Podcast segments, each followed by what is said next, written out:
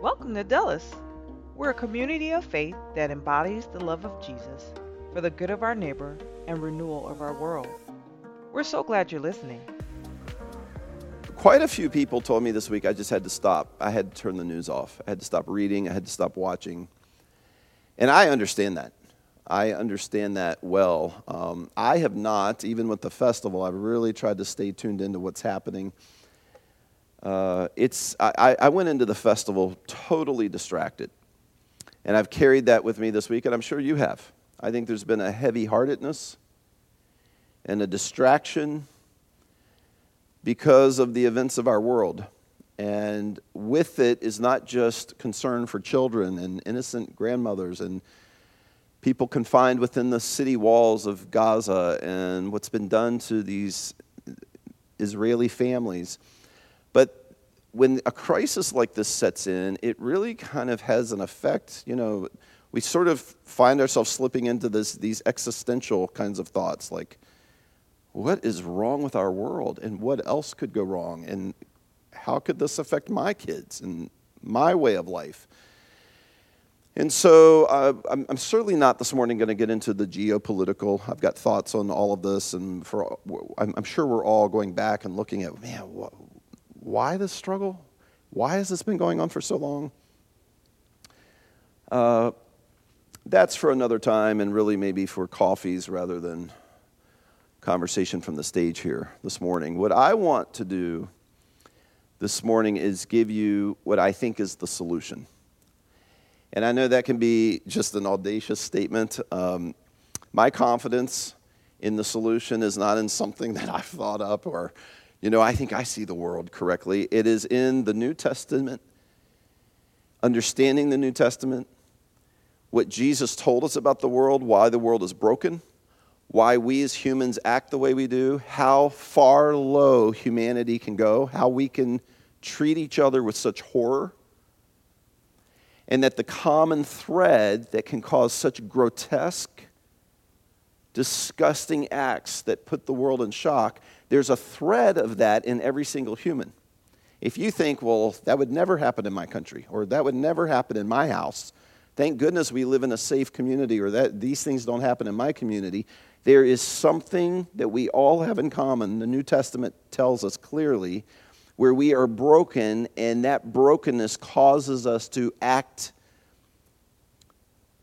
unwhole like, unlifelike to other people, sometimes to the very people that live in our homes. It's why we get defensive, it's why we hide and blame. It's why ugly things can come out of our mouths. It's really, it's the, the, the, the common root is the same root problem. And so, what I want to look at this morning for just a few, and I'm, we're, we're, we're going to watch two short films, and I just thought that was appropriate for what we've been doing as a film festival this weekend. And before we do, I want to get to the very high level of what I think is going on and what I think the solution is. There is a confusion in this particular crisis because of God's association with Israel. This is, this is an extra burden on society today, particularly when there's a misunderstanding out in society of, of, of what Scripture teaches us, and when there's a misunderstanding within the church of what Scripture teaches us. And I think that has been a ubiquitous problem in our part of the world for 100 years or more. There is such a thing as disagreement on what Scripture teaches. When, when we tend to, as a culture, see somebody under the name of God or in the name of Jesus say something that we just know, it just seems wrong to us, or it seems ridiculous, or potentially harmful. They're saying that in God's name. It's hard to know, well, who do we trust? Who's speaking for God in a life giving way, and who is, is it all just wrong? Is it all out of bounds? And this is, this is, I think, I'm generalizing the state of our society today. When Amy and I met, we met at a wedding, and that weekend, the weekend we met in a mutual friend's wedding, and we started hanging out that week, I learned that her church, that she'd been a part of her whole life, was splitting right down the middle. They were going through a church split. And it, it, it, can sound to us this morning, removed from that situation, removed from the denomination she grew up in, it can sound ridiculous or almost sort of comical to us. But this church split pretty much 50 50, I'd say, because of the way they baptized people. There had been a growing argument among her, her church that, and it was a denominational thing around the country, that instead of baptizing in water three times in the name of the Father, Son, and Holy Spirit, baptism should be once in the name of Jesus. And the church got into an argument about this. People got upset and said, Well, this is our building. No, it's our building. And we watched, I watched happen what we've seen happen so many times in so many places. And a lot of people who are onlookers wonder, Well, what's true? What if they're all wrong? What if the Bible's just wrong? And this, is a, this is a phenomenon that happens based on interpretation of Scripture. How you read Scripture and understand its emphasis, understand what Jesus came to do on this earth, what the New Testament church is about, what our role is in the world. And so I want to speak to this, really speaking to the solution of what's wrong with our, with our planet. The Bible Project is a fan- fantastic animation studio in Portland, Oregon. And not only are they making remarkable stories and they can tell stories so concisely, but the, the core of the Bible Project is a theology mindset, a worldview, an interpretation of Scripture that just resonates so deeply with me and how I read the New Testament, how I read the Bible. And so, before we watch this first of two videos this morning, and some of you have seen this, some of you have seen, I, I, share these often with people and friends and at coffees, and sometimes in coffee shops. I'll open any number of 10 or 15. They've, I think they've produced over 200 videos now.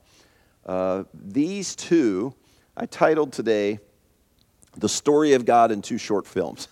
I believe these two films, in five minutes each, really capture the, the meta story of God and what He's doing in our world and your and my involvement and in, in, involvement in this plan. And if you think, oh, I've already seen these, Brad, and you want to kind of start scrolling through your phone or thinking about what's for lunch, I'm just, I'm really urging you to dig into this content again. It is so rich with, I think, such a well told narrative of what God's plan is that's revealed in Scripture. And before we watch the first one, I want to just tell you a couple things I want you to know. Heaven is the space of God's flawless presence and his creative beauty. I don't think that's hard for us to grasp. I think most people would say, okay, I get that. I understand that. But Scripture is the story of the reunion, the reconnecting of God's space and our space. God's heart, since humanity broke this space of God's dwelling on earth, perfect earth, flawless earth, beautiful creation, the possibilities of humans reflecting God in the businesses we would create, the cities we would build. It was endless. And we broke it by taking control, and we've spent much of our recent series on this whole concept. God immediately began his plan of reestablishing his presence back on earth again the way it was intended in the beginning. And so, a few things that we're going to put here on the screen. God designed temples. And if that sounds like, oh man, this is a boring Old Testament Bible word, stay with me on this. And this video is going to really help us see the relevance today, for you and me today, in a world that has sometimes seemingly gone crazy. God designed temples to be where heaven meets earth. A temple has always been, in God's design, where God and people overlap and interact, where his presence and human presence dwell together. Eden was the first temple, and Eden was earth. This is the place where we were to walk with God in the garden as we create it, as we expand it throughout the world. And you may even say throughout the solar system. Creation was the place where God would dwell with people. This was Eden. We forfeited that experience, and earth became corrupt, a broken version of what was intended. Then God created a temporary temple. In the Old Testament, an actual building, first called a tabernacle, then called the temple. That became his intersection where we would be able to commune and interact and talk with God. The closer you were to the physical temple, the closer you were to God's power and his presence on earth. Then Jesus came to earth as the temple. Jesus actually became the temple. Where Jesus was, was the presence of God. When people encountered Jesus, they were encountering God on earth. And this was, God is so passionate to reestablish Eden as it was to be. He actually came physically to our world. And this is what's remarkable. And at the same time, being remarkable, it is so difficult for followers of Jesus to not only get their heads around this based on the way you grew up in church or what your theology has been or what, uh, how you've been taught to think about Scripture and to think about the role of the church, but it's also challenging for us to live this out. I mean, this, what I'm about to say is the call to your purpose and my purpose, your job, your career, your retirement. None of it compares to what Jesus has called as his ultimate mandate for you and me as the church, the followers of Jesus. Remarkably, those who follow Jesus, people who make up the church, are now God's temple. We're God's temple, we're his intersection of his space and power and voice with the space of human activity and wandering in relationships. God has chosen you and I, followers of Jesus, who are indwelt with God's Spirit. His Spirit is placed in us. We become the intersection of God's space and the space of humanity for one another in the church and for those outside the church. I believe this video, in five minutes or so, captures this so well this is such a great, clear explanation of what God is really doing when you want to look at the world and say, Is God even around anymore? It seems like things are getting worse. What is God's plan again? I thought resurrection was supposed to be God creating good in a broken world and reestablishing life. Let's watch this video, and I'll have some thoughts before the second one.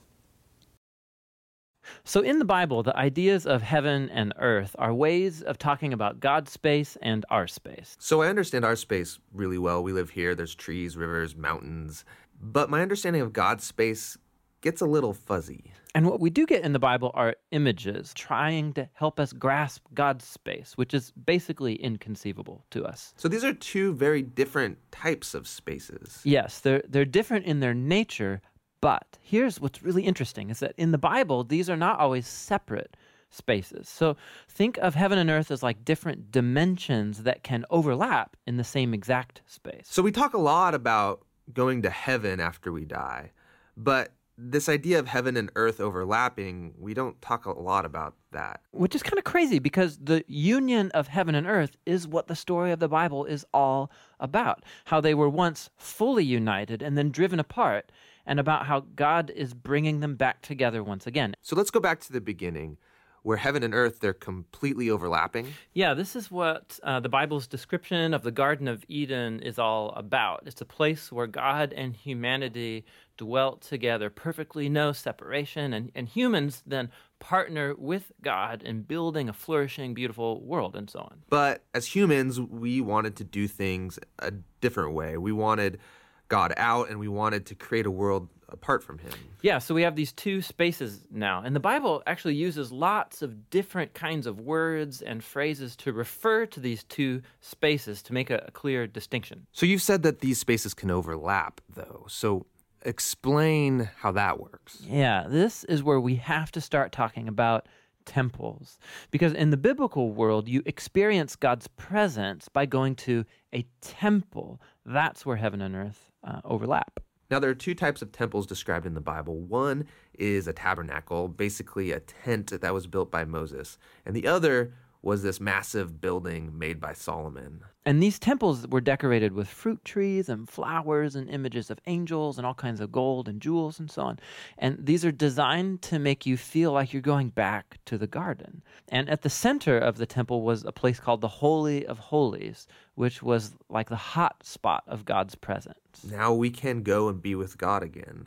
But not so fast, because the temple also creates a problem. So God's space is full of his presence and goodness and justice and beauty, but human space is full of sin and injustice and the ugliness that results. So, how do these spaces overlap if they're so different and they're in conflict with each other? This was resolved through animal sacrifice. Yeah, that's kind of weird. What do animal sacrifices have to do with this? Yeah, the, the idea is this animal sacrifices somehow they absorb the sin when the animal dies in your place. And it creates a clean space, so to speak, where you are now free to enter into the temple and be in God's presence. Okay, so if I'm an Israelite and I live in Jerusalem, I might be able to be in God's presence. But you said the story of the Bible is all of heaven and earth reuniting. Right. So we have to keep going in the story where we come to Jesus in the New Testament. And in the Gospel of John, we hear this claim that God became human in Jesus and made his dwelling among us. Now, this word dwelling is really curious. It, literally, it means he set up a tabernacle among us. And so, what John is claiming right here is that Jesus is a temple. He is now the place where heaven and earth overlap.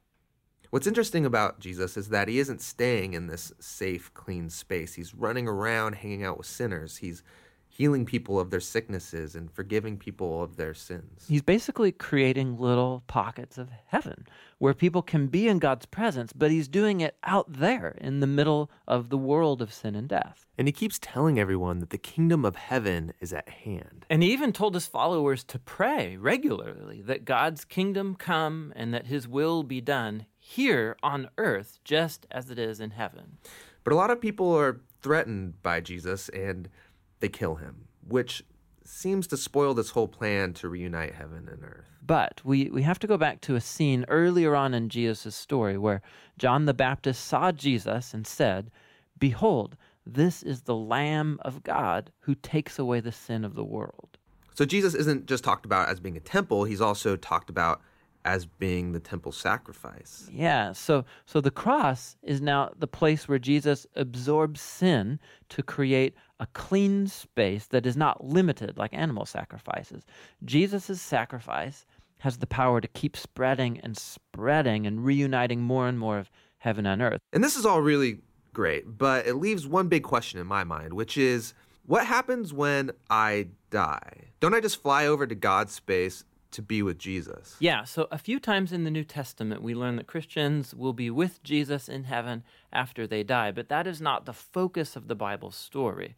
The focus is on how heaven and earth are being reunited through Jesus and will be completely brought together one day when he returns. So in the book of Revelation, we get this beautiful image of the Garden of Eden, now in the form of a city, coming to end the age of sin and death by redeeming all of human history in a renewed creation. And God's space and human space completely overlap once again. Okay, so the the thought I grew up I, I grew up in the church where the prevailing thought was our world is awful. It's horrible. People do awful things to each other. It's corrupt. You know what we see in the in the, the, the, the, context on the right in this video. And Jesus will one day come and take us all out of here and take us to that place that is perfect. The problem with this is that's not described in Scripture. That picture is not God's plan. God's plan is that the earth will one day be Eden again, that this is ultimately going to be heaven again. God's presence will be on earth again, with earth wholly, renewed, beautifully creative as it was intended to be. You and I thriving in life, no longer saying goodbye to loved ones and people that on this side of God's restoration experience death and pain and heartache. And so when this comes up in conversation, people say, well, wait a minute, where do I go then when I die? God makes it clear throughout the New Testament. Jesus depicted right there just a moment ago on the cross said to one thief, Today you'll be with me in paradise. But the paradise is not the end point. Paradise, the ultimate paradise, when earth is restored, will be here. So, heaven is not a faraway place that God is going to take you and me to and get us away from this awful world. He's reconstructing. His plan is to reconstruct life and wholeness in this world. Earth used to be heaven, and it will be again. And if this is such a crazy concept to you, like, wait, the Bible really says that? This is actually the story of Scripture from beginning to end. The last picture in the last couple of pages of Revelation shows the earth has been, it's the new heavens and the new earth aligned together again to form the new Eden. This next video speaks to this, and uh, then I'll have a, a closing thought about a decision I made earlier in this week with one of my neighbors that relates to everything that we're going to watch in this video. Let's watch this video called Tree of Life.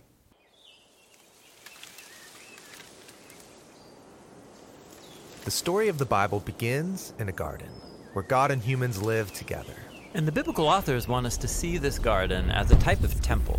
The top is the most sacred place, the Holy of Holies, where God's presence is most intense. And that's where we find the tree of life. So, what's this tree all about? Well, it represents God's own life and creative power that is made available to others. In fact, God's first command is that humans eat from all of the trees, including this one. So, you're ingesting God's own life. That sounds intense. Yeah, this meal transforms the one who eats it. Or, in the words of the story, it leads to eternal life. Okay, but on the way to the tree of life, the humans have to pass by another tree called the tree of knowing good and bad. And God says that eating from this tree will kill you.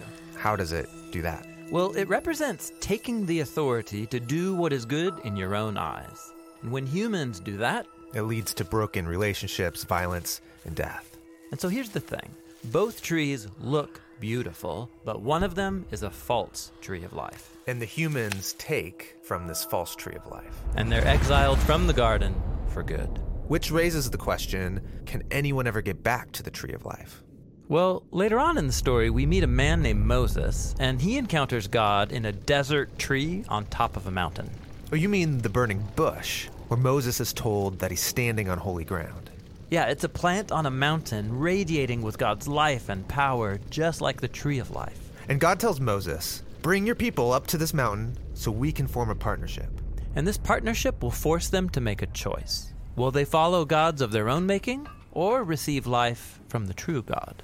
And in this story, they give their allegiance to an idol. And it's just the first of many. The story goes on to show generation after generation choosing gods of their own making. And these idols were usually placed on tall hills like beautiful trees. But they're false trees of life that lead the people into self destruction, exile, and death. It's like death's grip on us is too strong to resist. Is there any hope? Well, let's turn now to the story of Jesus. He came to announce that God's eternal life was available once again through him. So Jesus thinks of himself as the tree of life. Yes, this is what he meant when he claimed to be the vine that brings God's life into the world. And Jesus invited people to eat from him. Yeah, he was inviting people to trust him and be transformed by his life. But Jesus also exposed how corrupt humans are, how much they love false trees of life. And so Jesus presented people with a new choice between life or death. And this time, they don't just choose death, they also chose to attack the one who sustains all of life. Yes, Jesus is led up to the top of a hill where he dies upon a tree. The cross is the sad and violent result of humanity's desire to do what is good in our own eyes. The tree of life has been overcome by the power of death. Well, it seemed that way. But Jesus said that he was a seed of God's life that would die in the ground, but then grow into a plant that would bear much fruit. So, to defeat death, Jesus went through it. And now, this new tree of life stands before us all. We can eat from it, but it will mean passing through death like Jesus, allowing our old way of being human to die. So that a new humanity can grow in its place. Yes, Jesus said, He is the vine, and we are His branches. So not only do you eat from this tree, you're invited to become a part of it, helping produce its fruit so that His life and love can spread through us to others. And so the story of the Bible ends in a new garden which is also a kind of temple, with the tree of life at its center, providing healing and life forever to all who choose to eat from it. People have asked me so much, like, where, what is the relevance of Israel today and with what God's plan is? And I, I, I just, this deserves a couple of hours, and I'm going to say it in a statement or two. Israel was God's people his vehicle in the Old Testament to be his blessing and his voice, his gift of love to the world, and they forfeited that. Jesus came to fulfill the calling of Israel. I believe our hearts should be broken in what's happened in Israel this week because these are humans. These are fellow humans. What I don't believe is that God's plan for the future of the world somehow rests on Israel. I believe that day is over. I believe Jesus fulfilled that Old Testament plan for Israel. The plan for the world today, his voice, his power, his people that he, his vehicle that he wants to use in the world and extending his life, little pieces of Eden, transformed goodness and creative beauty is his church. I believe the church in the New Testament era is the new Israel, God's chosen people to be a blessing to the world, to a world that's in chaos and hurt.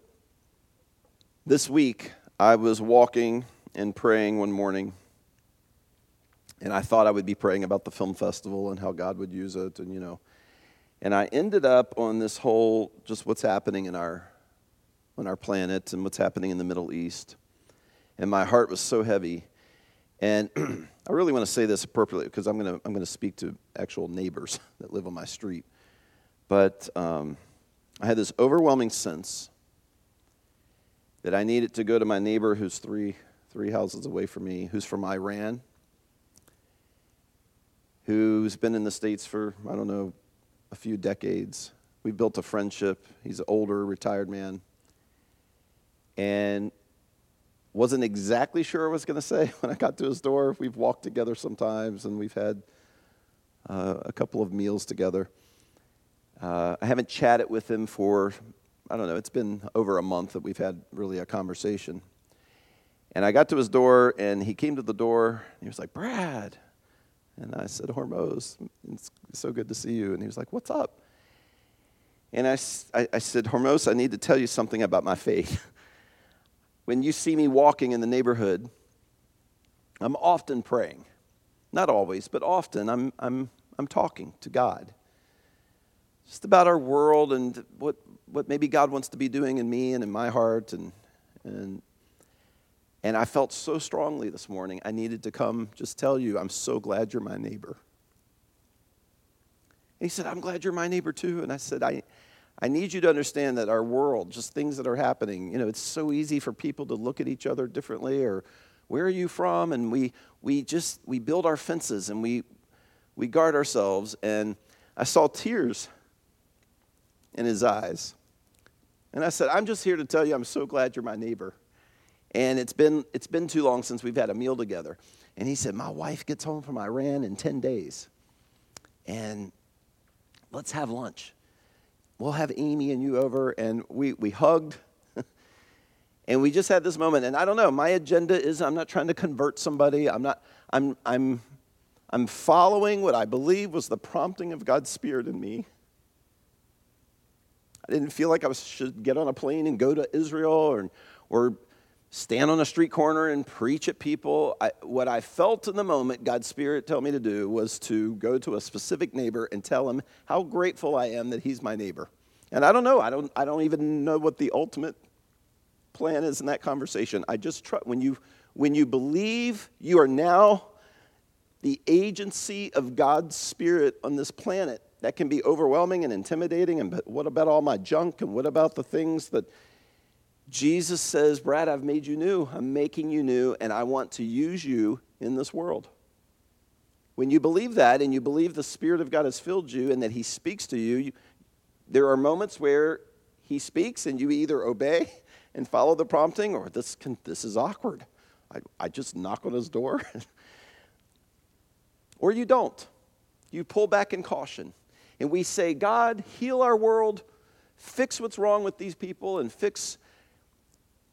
And I think if we pull back and we wait for God to fix, He'll wait for another generation that actually takes the New Testament seriously. And then it was a day later, another neighbor on my street pulled up with his kids, and I just went down and from, from another part of the world in the Middle East. And I just, I, he was running up his driveway with his kids, and I just ran over and said his name and said, Hey, I just, we haven't chatted in a little while. I've been busy getting ready for the film festival. And he's like, Yeah, yeah, I hope it's, hope it's going to go well. And I said, I just, you guys are such good neighbors. And we haven't had a meal together. And so we decided, and I don't even know if I told you this, that we decided we're going to we're going to have a meal together, our families. Um, I don't know how profound the result of this will be. I don't have an agenda. I sincerely don't. I'm not secretly trying to, maybe we can get them to church, or maybe. I would love it if some of my neighbors who I don't believe, I don't know, have experienced what Jesus has done in my life, end up experiencing that sometime, somehow because of my relationship with them. My agenda is to follow God's prompting every day as someone who's been broken and can say ugly things to my wife at times when I'm frustrated. And I know what it is to be selfish, and I know what it is for the power of Jesus to make me new and to work life in me. And that my little part of the world is starting to become every day more and more like Eden. And I'm not there yet. I'm a work in progress, but this is what the resurrection of Jesus has offered me. And then the second part of the story is oh, and now, Brad, you're on mission to extend my love. The Old Testament calling to Israel is now the, the calling to the church to be my blessing in the world my voice, my hope, my arm around the shoulder when someone's grieving or hurting, forgiveness and grace to someone who's made a mistake that they're ashamed of. To be the voice and heart of Jesus in this world. And I'm going to do this the best I can without holding a big fat Bible and preaching at people and telling people what they've done wrong. That is not the New Testament. The New Testament is to say, you know, I've, uh, I've got a story to tell that's broken and kind of ugly. And I've experienced God renewing me. That's what the world wants to hear. They, wanna, they, they don't want to hear us tell them how broken they are. Humans know they're broken. We intrinsically know something's wrong. What humans are looking for is for other humans to say, I'm broken and I'm being made whole. Something beautiful is happening in me. That's what makes the world sit up and lean in and say, you know, I think I'd like to join you on a Sunday morning maybe and just listen to this, more of this. So I've committed my life to this. I want to be part of the movement of Eden being reestablished in this world. And someday Jesus will return and he will finish the process in making everything the way it's supposed to be. Uh, but he's waiting for a generation of people who follow him to be part of that movement now. And so I hope this speaks to the crisis our world's in and the state of the Middle East right now. I really believe it does. I don't know that I got the words just right. I think there's probably a better way to articulate what I'm trying to say this morning. But the film festival, in my family, in the way I save money, in my relationships, it's all about this. My whole life is all about this. And I'm inviting you to surrender your life so much to Jesus that your whole life is about this bringing heaven to earth. As imperfect as you are, the remarkable renewing work of Jesus breathing through you out toward those around you. This is what's going to change our world. I really believe it's the solution. Jesus, you taught us to pray that your kingdom, your will in heaven would come to earth. So, Father God, may your kingdom come. May your will be done on earth as it is in your perfect dwelling place. May we be part of reestablishing Eden on earth because of your work, Jesus, renewing each of us, restoring each of us, making us more and more the image of God that we were intended to be. May we choose this today as we follow you. May we choose it tomorrow. And when we stumble, and when that word comes out of our mouth, or when that frustration, may we experience your mercy and your forgiveness and your good as we understand the work and progress that each of us is. Thank you, Jesus, for your love and your patience and your good, and that we get to be part of the solution in this world. We're so grateful. Amen.